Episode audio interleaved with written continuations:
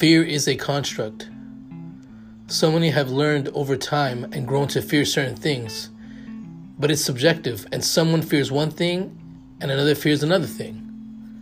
A lot of people create obstacles for others because they are fearful of change, of progress, and of real freedom. Fear crept into our world after sin, and it spread its ugly tentacles in every aspect of human life.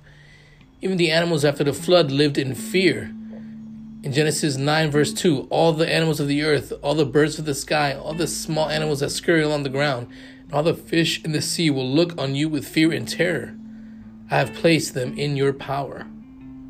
Yes, the fear of the unknown grips our world, especially the fear of death. Because God's children are human beings, made of flesh and blood, the Son also became flesh and blood.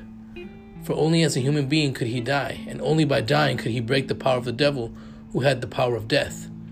Only in this way could he set free all who have lived their lives as slaves to the fear of dying.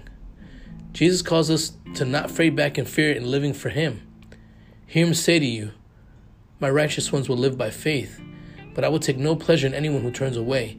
Yes, we are not like those who turn away from God to their own destruction. We are the faithful ones whose souls will be saved. We were never meant to live in fear all the days of our lives. Cliffs were meant for flying. Oceans were meant for swimming in the deep knowledge of God.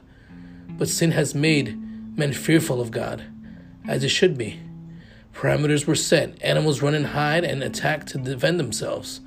God, God's holiness was defined after sin so that we would fear him and hold him in high regard. He is no dumb idol or genie we can manipulate. Jesus is the King of kings and Lord of lords, and make peace with that in your heart today.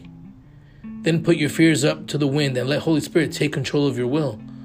Submit to God your fears and live life how it was meant to be, fearless. There are three things that will walk with a stately stride. No, four that strut about. A lion, mighty among the beasts, who retreats before nothing. The strutting rooster, the male goat, and a king whose army is with him. Jesus coming soon with a heavenly army. Be afraid. Be very afraid, you who do evil and teach others to do so. Study Proverbs twenty, verse two.